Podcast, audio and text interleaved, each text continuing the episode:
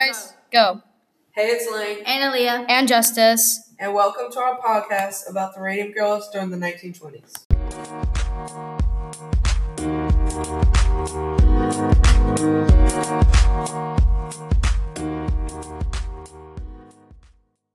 The Radium Girls were a group of female workers who painted the faces of watches with a newfound item called radium.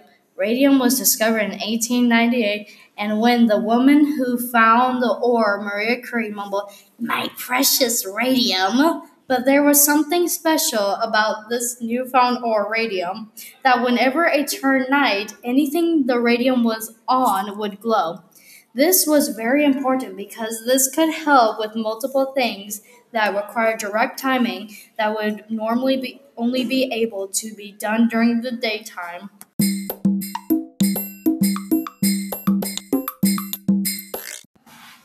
This could help generals and soldiers that were in the war to time attacks correctly instead of guessing and making their own moves.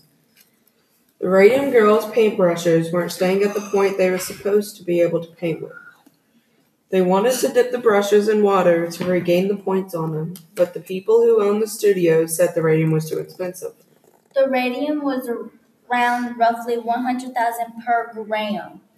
So, in the result, they resorted to using their lips to make a point with the brush. And because of that, their lips were glowing. So, they went to the clubs and parties feeling like all the attention was on them. They liked the attention and it continued for as long as they worked.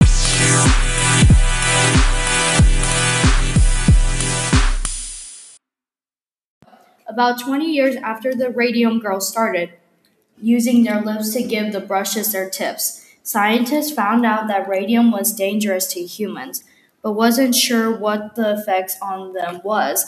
As the years moved on, the same woman who worked in the studio started losing teeth, and they were becoming very sick and was confused about what was causing this. Women uh, was suffering from anesthesia, bone fractures, and necrosis of the jaw. For a while, doctors, dentists, and researchers complied with requests from the companies not to release their data of the radium. Eventually, the Radium Girls died while the world was still trying to figure out how dangerous the radium was. When there was an entire group of girls who died just because of this newfound resource. The inventor of radium of doping, Dr. Sabin A. von Sochocky, died in November 1928, becoming the 16th known victim of poisoning by radium doping. He had gotten sick from radium on his hands, not the jaw, but the circumstances of his death helped by the Radium Girls in court. This is Annaleah. Lane, And Justus. This will be the end of our podcast. we will talk to you again. until next time, see you later. Bye.